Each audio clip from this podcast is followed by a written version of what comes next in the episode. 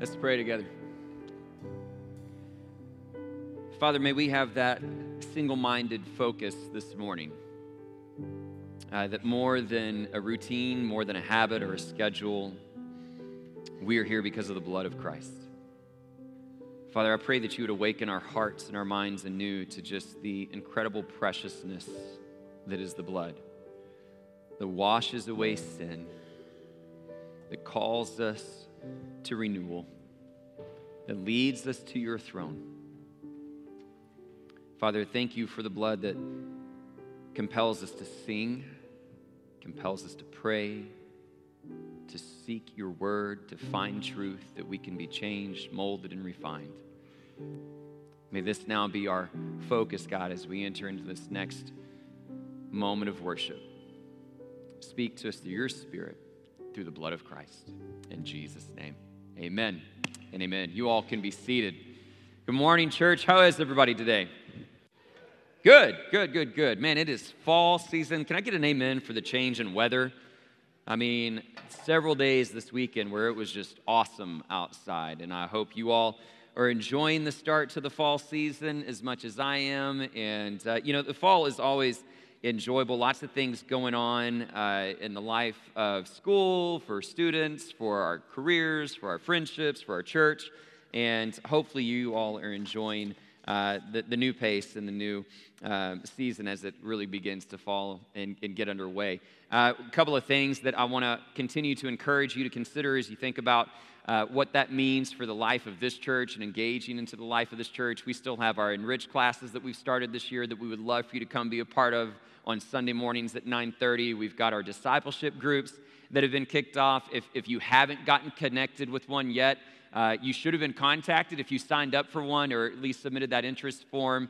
Uh, if you haven't filled out that form, then uh, you still can, right? That's, that's going to be available throughout the year so that we can get you connected to discipleship groups. So, whether it's here in this service or the UBC Enrich classes or discipleship groups, those are all different arenas where we hope to provide teaching, community, vision, all those different things that are so important to us as a church family. Uh, we got great things happening on Wednesday night, got opportunities for youth, for children. Again, a lot of those discipleship groups take place on Wednesday night, but we also have renewal which is a great way for us to take a very concerted effort towards God working in our lives and us moving down this path of discipleship. So, a, a, lot of great things that we constantly try to encourage you to consider and engage in. And a lot of that speaks to the vision that we have as a church and some specific goals that we've set for ourselves in the last couple of years, really a year and a half or so. And just wanted to quickly highlight those, just put those in front of you again. A lot of times when we talk about the vision of church, we talk about discipleship, healing, and justice. And, and we gave some specific things that we wanted to be praying for and focused on as a church family uh, when we look at ways to pursue those, those areas of discipleship, healing, and justice. And we often refer to this as the 220 and 200. Uh, and so we, we've talked about uh, healing in terms of renewal and the renewal ministry that we have on Wednesday night. And so when we talk about two, we're saying we want to see two more renewal groups uh, develop this year. And, and that's a huge part of us demonstrating a, a level of growth and a level of progress in that ministry. And we hit a huge milestone in that regard just this past week on Wednesday when we got to see several people graduate, several of the ladies graduate from a whole year of going through that program. Can we just put our hands together for the effort of those incredible women? It's really awesome. And I know not all of you could be there, but on Wednesday we had a chance to do a little bit of a commencement and a ceremony and celebration, and we got to hear their testimonies, and it was so powerful, y'all. Um, you're going to get a chance to hear more uh, about that in the upcoming weeks. And, but I just want you to know some incredible things are happening through the life of that ministry and grateful for those who report into it. And we want to continue to see that growth. We want to see two more groups develop in that regard. Uh, when we talk about justice, we talk about advocating for foster care and adoption. And that's where the number 20 developed, where we said as a church, we want to make sure that we have, or we, we aim for at least 20 individuals or families that are committed to advocating for foster care and adoption a lot of that has happened organically as people have really just started stepping into things like CASA or actually becoming foster parents or even ways to assist and meet the needs of foster families. Uh, but when we actually initially put this in front of you all back in April with our commitment survey, and we said, hey, we want to see 20 some odd people come forward with that sort of commitment, we had more than 50 people on that survey expressed interest in advocating for foster care and adoption, which, which is a level of confirmation that the Lord is really stirring that sort of focus within our church. That's a way that we can be a light in the darkness. And, and so, if you were one of those 50, if you weren't one of those 50, but that still resonates with you, uh, we're trying to, to mature in our pursuit of that goal and kind of take the next step of really more focus and more structure and ways to really pursue that collectively as a church. So on October 2nd, you can kind of put that down in, in the back of your mind. We're going to have a, a lunch after church for those that are interested in that particular arena of justice where we can kind of unveil or at least have another level of discussion and say, here's what that's going to look like. Here's how we're going to try to mobilize ourselves uh, more intentionally and with, with a greater focus towards the area of justice. And so lots of progress taking place there. Then 200 was discipleship, and that was the fact that we wanted to see 200 baptisms in the life of our church. And, and it, we have said throughout the whole process that this does not have to be baptisms that take place in this baptistry, right? It's really baptisms that take place as a result of your personal relational investment in others. Told you a couple weeks ago about one individual in our church uh, who was a chaplain and was able to baptize two uh, of, of his clients as a way of personal investment in them. And that didn't take place in our church but that's still something we're celebrating, right? It's, it's the way that God is using us to impact others. And so we have at least nine awaiting baptism. Got to celebrate Aiden Calva's baptism last week, which was awesome. And when we get through all nine of those, we'll be probably somewhere in that neighborhood of 25 to 30 that we've been able to celebrate as a church. And I've said all along in this process, I believe God can take us to that milestone in a day. Amen? I mean, we read Acts and we, they hit 3,000 in a day, and that's not to say that we're going to see that again, but at the same point, God is capable. And so we, we believe that that can happen in His timing. My point is, that's always going to be our goal, right? Our goal is always going to be a level of baptisms and making disciples, no matter how long it takes. So it may be five years from now, and I may be standing on the stage going, We're at 198, guys, we can get there. Hopefully, I don't sound that old in five years, but, but I'll still I'll still be putting it in front of you. We're going to keep pursuing it, is my point. And, and so your response to that, as I've said, is your home, your household, whatever that household looks like. Can you find one person, one, one family that you could invest in and just see what God does? Right? Just see what God does. So, so maybe God is prompting you in that regard. These are all the goals that we've had as a church to pursue this vision. I do have one uh, exciting update as well that I want to share with you. Oh, man, I left my phone and I was going to read you this email. I'll summarize it. Um, but essentially, when we do these things internally, it's always designed to compel us outwardly as well. And, and this is a church that's living on mission into the community and into the world. And we do that in a lot of different ways. One of the things that I wanted to report back to you on uh, this morning was just some positive feedback that we've received in terms of our investment in Seminary Hills Park, uh, Seminary Hill Park Elementary. We, we, over the last month, we've raised money for backpacks to help provide backpacks to every student. Not too long ago, uh, at the well, the women brought in a bunch of different shoes to help provide shoes for students. And so this week, I got an email uh, from the principal there at Seminary Hill Park. I'm going to read it to you. Um, and essentially, it, she says, uh, here's, here's a picture of a student who just received a, his new backpack and new shoes as a result of your ministry. Um, and she says in the email, Thank you so much to your church and y'all's generosity. Look at the smile on his face. Now, because of your generosity, this student can focus on school and his education and not have to worry about a backpack and shoes and clothing. So thank you, thank you, thank you. Th- those, that was a direct quote. Thank you, thank you, thank you. And so I wanted to share that with you all. Thank you, church. Put your hands together for your generosity and support. So I share all those things to let you know that, that this, all these things are evidence or indicators or markers of living as a renewed church, right? Or, or maybe on a more individual level, what it means to live as God's renewed people or the renewed life, which has been our theme throughout the whole year. And, and it's so exciting and uplifting to see those things and to point back to those things, to see what God does when He renews us and when He restores us. The question that I want us to wrestle with this morning is renewed from what? Right? And, and that's, that's honestly a question that is never really super uplifting. And, and so I'll just kind of go ahead and say that today. It's not going to be the most uplifting message that you've ever heard, but it's easily one of the more necessary ones, right? That we need to take time to ask ourselves, what exactly is God renewing me from? What have I overcome? I think that's a really important part of the discussion. And so here's how I want us to, to broach the subject. I'm going to give you an illustration um, to kind of help set an image and also, I think, the tone for this. In, in, February of this year, February 2022, we were all informed of the Russian uh, invasion of Ukraine.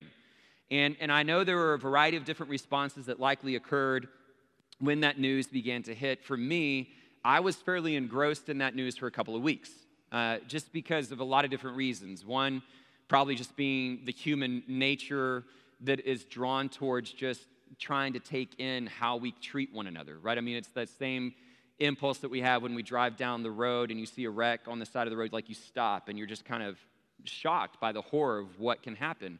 And so part of it was just kind of consumed by the brutality of war. Uh, part of it was fear uh, that I was dealing with was can this escalate? Can this impact us here in a more direct way? Uh, a lot of it was because I was, I was constantly hearing that this was going to happen quick and it was going to be very public, that Russia was going to take over in a matter of days. I mean, all these things kind of contributed to a very focused obsession for a couple of weeks with the war in Ukraine. Um, if, if I can be honest, since then, I, it's received a lot less focus and attention from me. And I would be willing to bet I'm probably not alone in that. Um, that now, when I hear it referenced, it's, it's kind of offhand, it's, it's more in the background. It's, it's almost like it's kind of faded to background noise, which in and of itself is somewhat concerning, right? That a, that a war of, of global repercussions can kind of become background noise. Uh, but for me, it, it kind of has, and I would be willing to assume it has for many of you as well. And so I actually want to stop for a moment and, and just take in the sort of impact that war has had on Ukraine. And so rather than give statistics or data, I just want to show it to you. Um, I brought some before and after pictures that they're going to start showing you that you can see what life looked like before February and what it now looks like today. And, and they're just going to cycle through some of these photos, and, and you're going to get a chance to see, again, visually, just the impact that war and devastation can have and just the sort of transformation that takes place when that sort of brutality begins to unfold. And, and as they're cycling through these photos, here's what I want you to think through. It's, it's, it's one of those things you see these photos and you see the transformation of these areas. And in and of itself, it's probably pretty breathtaking in a, in a concerning way, right? I mean, it's just a, a lot to process. But I want you to think about how much different it would be for you to process these photos if you knew these places. Like, it, it's one thing just to see it on the internet or to see it as a slideshow, but, but what if that was your home? What if that was your workplace or your neighborhood or your church? And just how devastating that would be. Now, on one level, I, I bring this up and hopefully it prompts all of us to continue to pray for him. But I also think it, it communicates something to us that I want us to wrestle with today is that when it's, when it's something that you see and you're standing in the rubble, you're seeing the devastation of the war, the level of grief, the level of being overwhelmed by that, to think, how in the world can we ever move forward? How do I handle this level of devastation, right? That's a, that's a, a human response when you're in the midst of it, especially if it's your own place. And, and when you're in the middle of that devastation, what you need is a word of hope. You need a whisper of encouragement in some way to say, yes, even these broken places can be renewed. They can be restored. They, those folks in Ukraine can draw upon history. I've got photos from World War II that now kind of work in the opposite direction, right? That can show us how devastating that war was and how people rebuilt. And you can see some of these photos that give you kind of a similar picture, but in the other direction, what, what those folks took in, but then what it is today, you can see that it's been restored. Broken places can be rebuilt. And so when that's your home and that's your place, and then all of a sudden you see it restored and you see it rebuilt, but you are fully aware of how broken it was how much more do you appreciate the renewal? How much more do you understand its worth and its significance because you realize at one point it was in rubble. You realize at one point it was war torn and devastated. You knew and you intimately experienced what had to be overcome to achieve that renewal. See what I'm saying? That, that's the sort of work that we need to do today. Okay? And, and so I want to take that image and that idea and bring it as a metaphor to the spiritual war that Paul introduced us to last week this war between flesh and spirit and to recognize for a moment the devastation that sin wreaks havoc on us with. Right? The extent to which sin destroys and devastates the human heart and soul. That for us to truly appreciate the renewed life, we have to ask ourselves, renewed from what? And we have to sit in that discomfort a little bit and wrestle with the brutality of sin. Right? That's why I would tell you that today is not necessarily the most uplifting message you're ever going to hear, but it is absolutely necessary. Because renewal is not possible without that sort of exploration into renewed from what? And so we're going to sit in some of that discomfort today, and I would actually encourage you maybe sit in it for longer than today. Uh, next week, we'll get to really focus in on the victory that we have over sin, but today we're going to sit in, in that tension of discomfort, of recognizing that the sort of brutality that sin brings into our lives that, that makes us yearn for renewal. and while we sit in that discomfort, we're also not going to lose sight of the hope that we have in Jesus. that with Jesus, God makes all things new. Rebuilding is always possible. He calls us to come be restored and be renewed. And so that's going to be what we look at today. Turn your Bibles to Romans 7. and in Romans 7, as we introduced the subject last week, Paul brings to light this, this, this war, this spiritual conflict between spirit and flesh. And when he does this, uh, he begins to try to explain to us the role that the law has in all of it. And um, he uses the law in these first six verses, as we talked about last week, to infer this idea that the law arouses sinful desires and certain passions, right? And then even in verse six, that, that now we have this choice to really kind of go in way of the Spirit and not in the way of the written code. And so, so much of what he's doing in the way that he's talking about the law and about sin, it's almost as if the law is igniting sin within us. It's almost like the law is creating these sinful desires. And so that leads to an inevitable question that he has to ask Is the law then sinful? And that's going to be what he focuses on. We're going to look at verses 7 through 13 today as Paul explains how sin uses the law. And in his exploration of that question, we're going to see just how horrific sin really is. so let's follow along. Verse 7. What shall we say then? Is the law sinful? Certainly not. Nevertheless, I would not have known what sin was had it not been for the law. For I would not have known what coveting really was if the law had not said, You shall not covet. But sin, seizing the opportunity afforded by the commandment, produced in me every kind of coveting. For apart from the law, sin was dead. And once I was alive apart from the law, but when the commandment came, sin sprang to life and I died. I found that the very commandment that was intended to bring life actually brought death. For sin, seizing the opportunity afforded by the commandment, deceived me, and through the commandment, put me to death. So then the law is holy, the commandment is holy, righteous, and good. But did that which is good then become death to me? By no means. Nevertheless, in order that sin might be recognized as sin, it used what is good to bring about my death, so that through the commandment, sin might become utterly sinful. Okay, so here's what Paul does. He seeks to answer that question Is the law then sinful? And just to make sure we're clear from the very beginning, he gives us the immediate answer by no means, certainly not. All right, so, so let's make sure we have that understanding. There's no part of the law in which Scripture teaches is sinful. Okay? So, what does he do? He explains to us how sin uses the law so that we can see sin to be utterly sinful.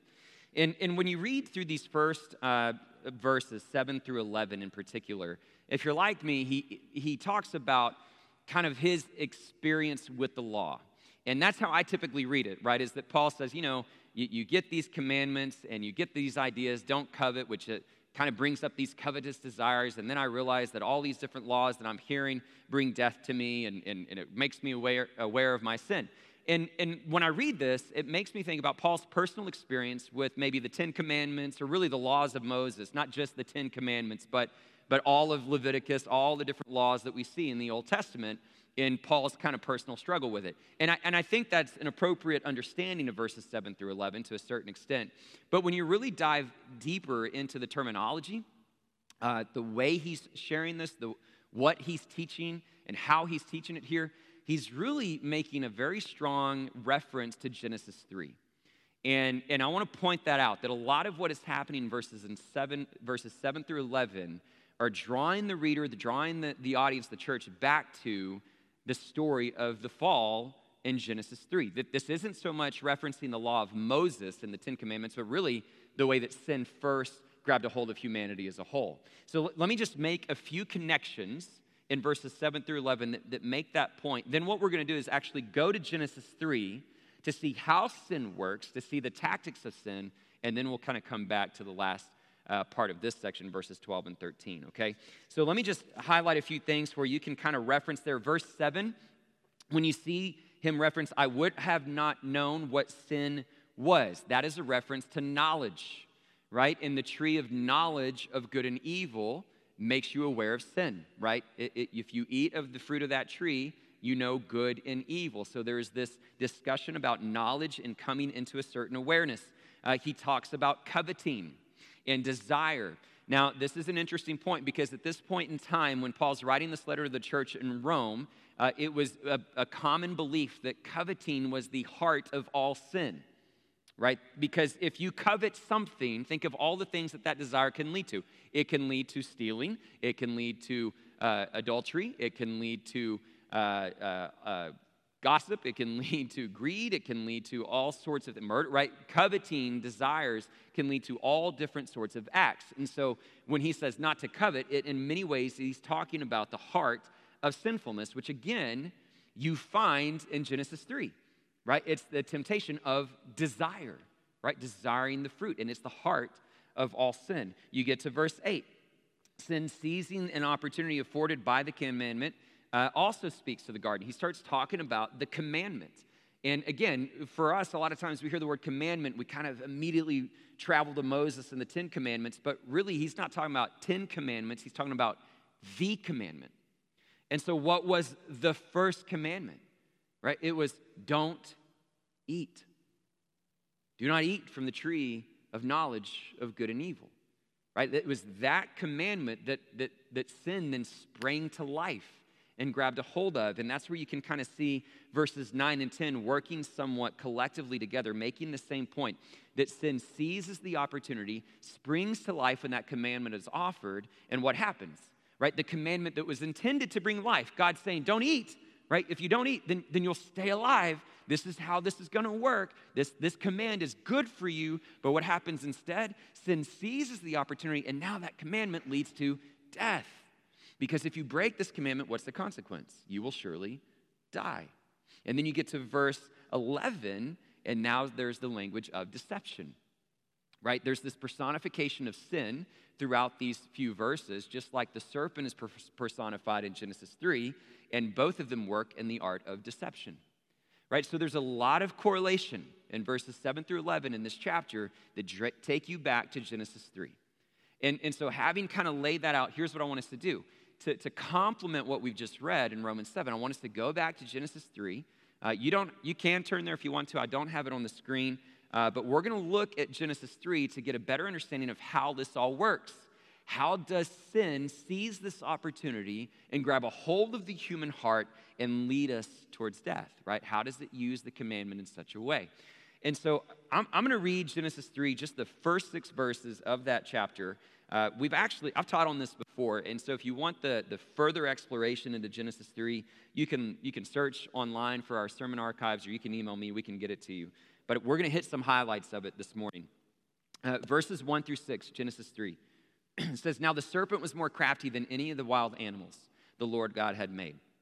And he said to the woman, Did God really say you must not eat from any tree in the garden? And the woman said to the serpent, Well, we may eat fruit from the trees in the garden, but God did say you must not eat fruit from the tree that is in the middle of the garden, and you must not touch it or you will die. You will certainly not die, the serpent said to the woman. For God knows that when you eat from it, your eyes will be opened, and you will be like God, knowing good and evil. And when the woman saw that the fruit of the tree was good for food and pleasing to the eye, and also desirable for gaining wisdom, she took some and ate it. She also gave some to her husband who was with her, and he ate it. Okay, so you look at Genesis 3, and, and what you have is a story that helps us understand how sin works. So, a couple of things that I want to point out. Uh, the first is this when, when sin really begins to wreak havoc on the war torn soul, the first thing it's going to do is it's going to get us to question God. Right? Did God really say?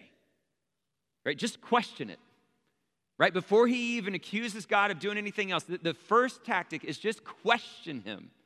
Right? And when we question God, what happens? We essentially, just by asking, to a certain extent, are undermining his authority. This, this happens in any scenario, right? Even if it's innocent, it does have a certain level of undermining authority. If you were a student in a classroom and you begin to ask your teacher to explain her rationale, his rationale for whatever assignment, excuse me, teacher, why do we have to write this?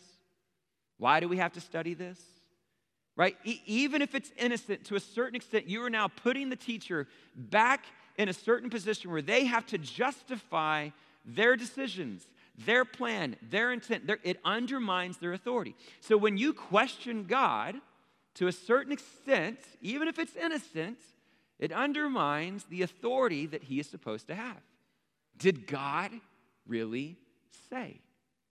And now all of a sudden we've lessened and diminished his authority and elevated our own to where God, God has to justify himself to us. And so we question him. And we can question God in a lot of different ways, right? We can question, does he exist?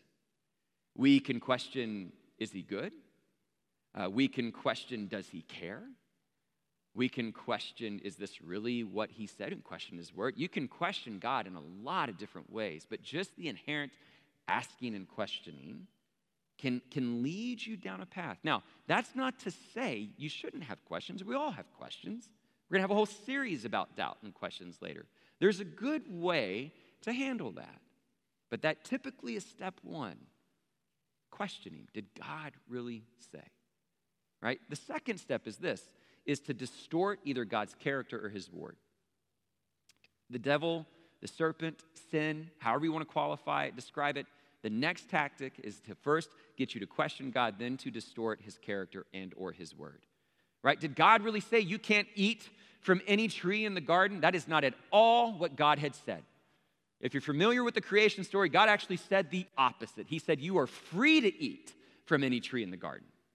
But what sin's gonna do is it's going to distort his word so that you have a different view of his character, right? Just by asking that question, did he really say you can't eat from any tree? Now I'm painting God to be restrictive, not giving, right? God is being protective, he's being He's being selfish. He's not giving. He's not empowering. He's not entrusting.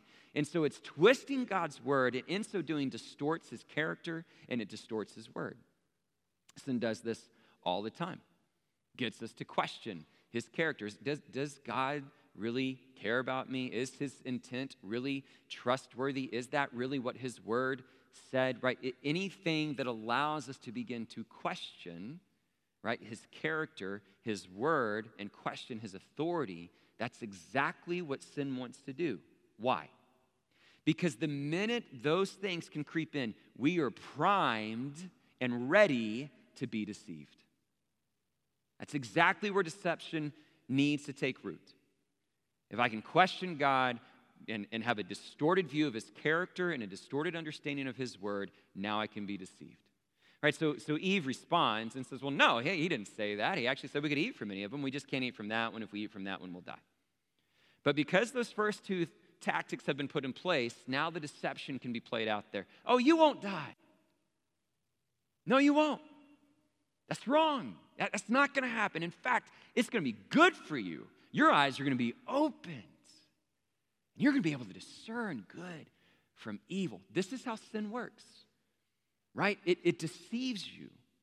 It, it, it, preys upon that fleshly desire, that, that inner voice, and gets you to actually like wrestle with yourself a little bit, right? And we can all see this anytime we have those impulses that we, we evaluate within our own heart and mind. I'll give you the innocent example, right? Uh, I stay up late most every night, and so it gets to be 11, 11.30, and I'm hungry again because you shouldn't be up that late, and it's been five hours since dinner, whatever it is. And so I want a snack.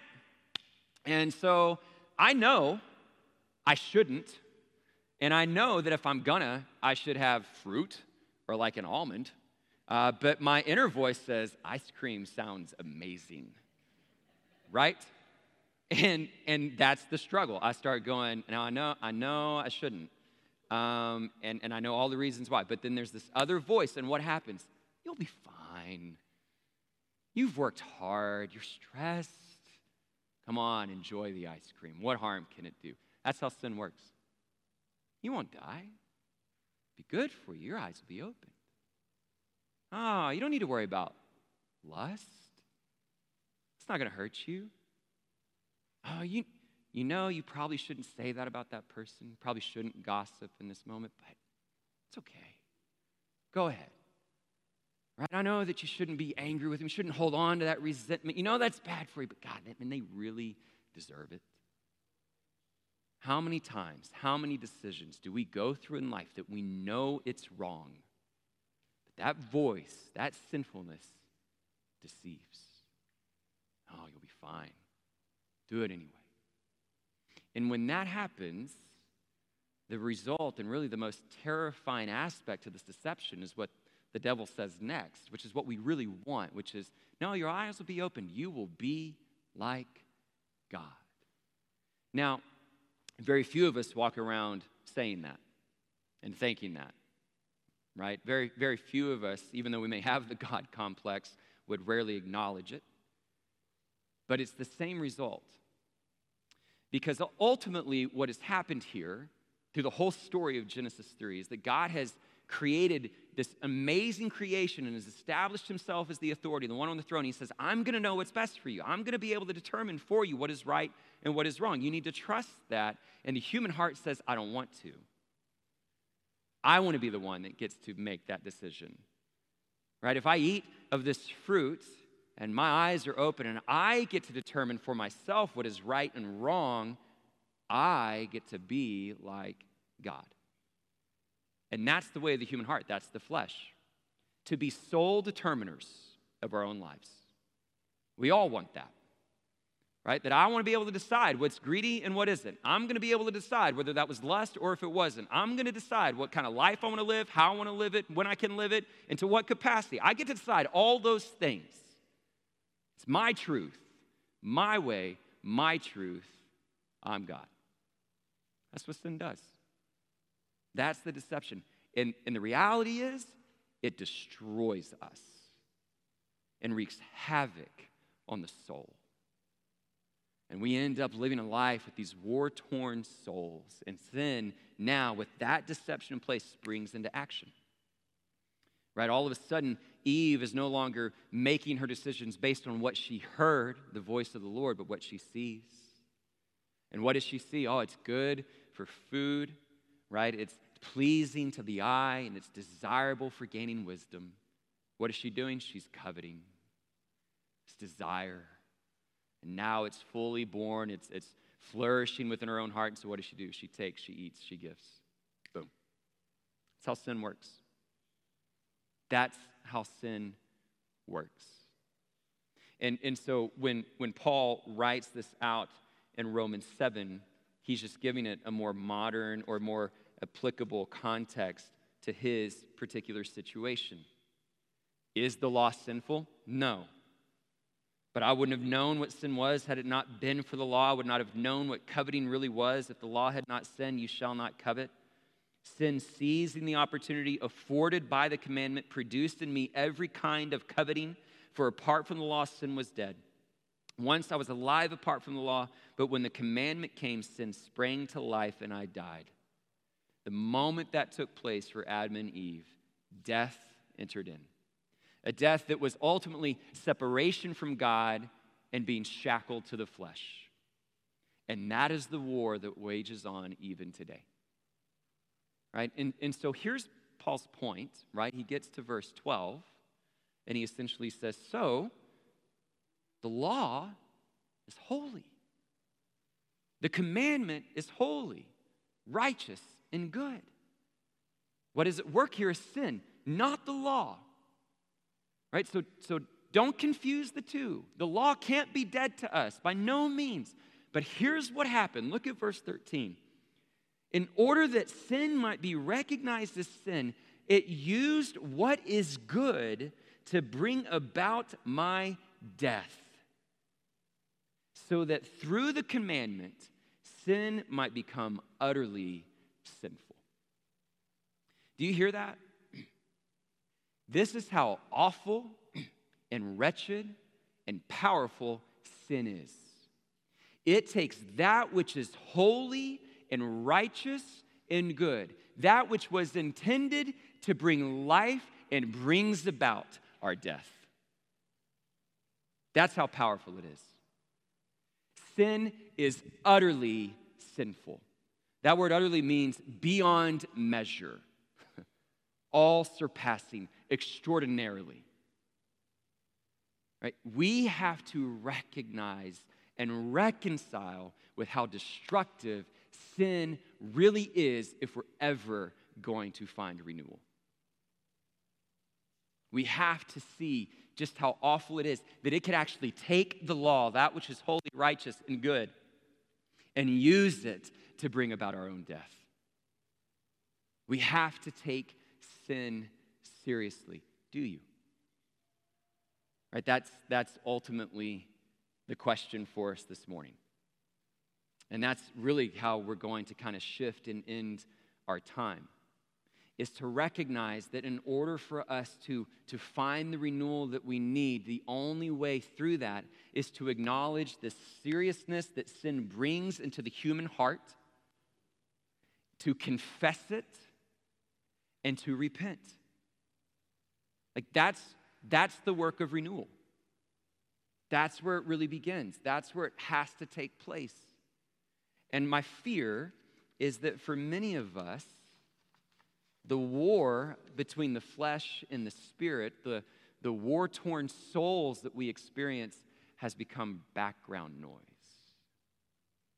It's just faded into the, the distance, and we just push it aside. I don't, I don't need to worry about confession. I don't need to worry about repentance. I'm good. And we don't ever really do the hard work of wrestling with our own brokenness. When was the last time you've done that? And, and here's the reality um, we all need to. Right? So, like, if you're sitting there going, well, I don't know if I even really have sin in my life, that's your sin. Okay? Like, that's it. You just found it. But I think most of us would recognize no, there's a whole lot that's been wreaking havoc on my heart and my soul. I just haven't want to go there. I haven't wanted to go there. I, I, I want that in the background. So, what we're going to do today is we're going to, we're going to deal with it, right? We're going to actually just embrace the moment, sit in the discomfort of it, and we're going to reflect upon the way that sin gets a hold of us. And to, to, to really kind of seek out our own hearts, our own souls, our own minds, and to enter into a spirit and a time of confession and repentance as an act of worship. All right, and so here's what we're going to do. Here in a minute, um, we're going to do our typical response song. Um, and, and yet, at that moment, what I'm going to ask for you to do is to embrace the opportunity to come before the Lord and really enter into a time of confession and repentance. In fact, I'm going to go ahead and ask the band to come back up and the deacons to get in their spot where they typically position themselves so that they can receive you for prayer um, if you have any. And here's Here's what we're going to do uh, the altar is going to be open, Okay, here in a minute, I'm going to lead us into some guided prayer, and uh, we're going to have a chance to really just try to come before the Lord humbly in that regard. And, and I'm going to encourage you to consider what that posture needs to look like so that you can honestly and authentically come before the Lord and deal with any sin that's in your life. Because um, we all have it. And so every, every week that we do this, uh, we say that the altar is open. And I get it. Like, for some of you, you know, you don't feel the need to. Spirit doesn't lead you to come forward. Don't, you don't have to. Uh, for some of us, we don't want to come forward because we're fearful that people are going to wonder why. Um, and so we, would rather just, some of us don't want to walk that far. You know, I mean, there's a lot of different reasons that we stay in our seats, and that's totally fine. You can stay in your seat today. Do as the Spirit leads. Um, but I would also tell you that there's something powerful about engaging all of your senses before the Lord.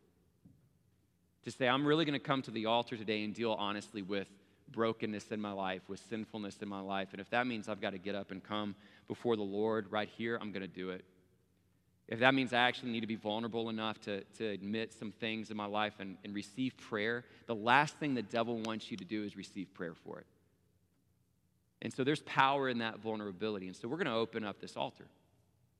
And I'm going to encourage you, whether you stay seated or you actually come forward, to deal honestly with whatever is going on in your life. And here's, here's what I want you to do is to sit in that discomfort, but don't lose sight of a Savior who calls you and says, all of it can be rebuilt. Right? That that's the path towards renewal. To come before this Savior and to give your sin to Him and let Him wash your sins white as snow and to say, Let me give you grace and forgiveness and mercy and bring you into the power of true renewal. And that's what we're going to do today.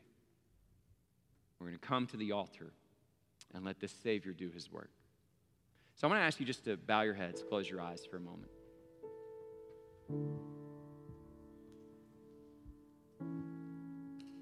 Just find yourself alone before the Lord. And this is not easy, but it is necessary. I want you to search and ask for the Spirit's guidance to help you search the darker places of your heart, your soul, and your mind. And ask the Spirit to help you see what has held you captive. Some of you know immediately what it is. Some of you can feel it, but maybe you can't name it. Want you to acknowledge it before the Lord. I want you to give it a name. It's grief. Is it depression? Is it fear? Is it anger? Is it lust? Is it greed? Resentment? Give it a name. And don't let it have authority over you anymore.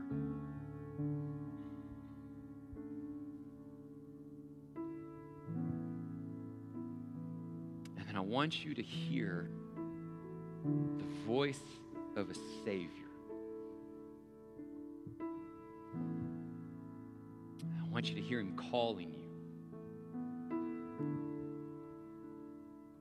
He says you're loved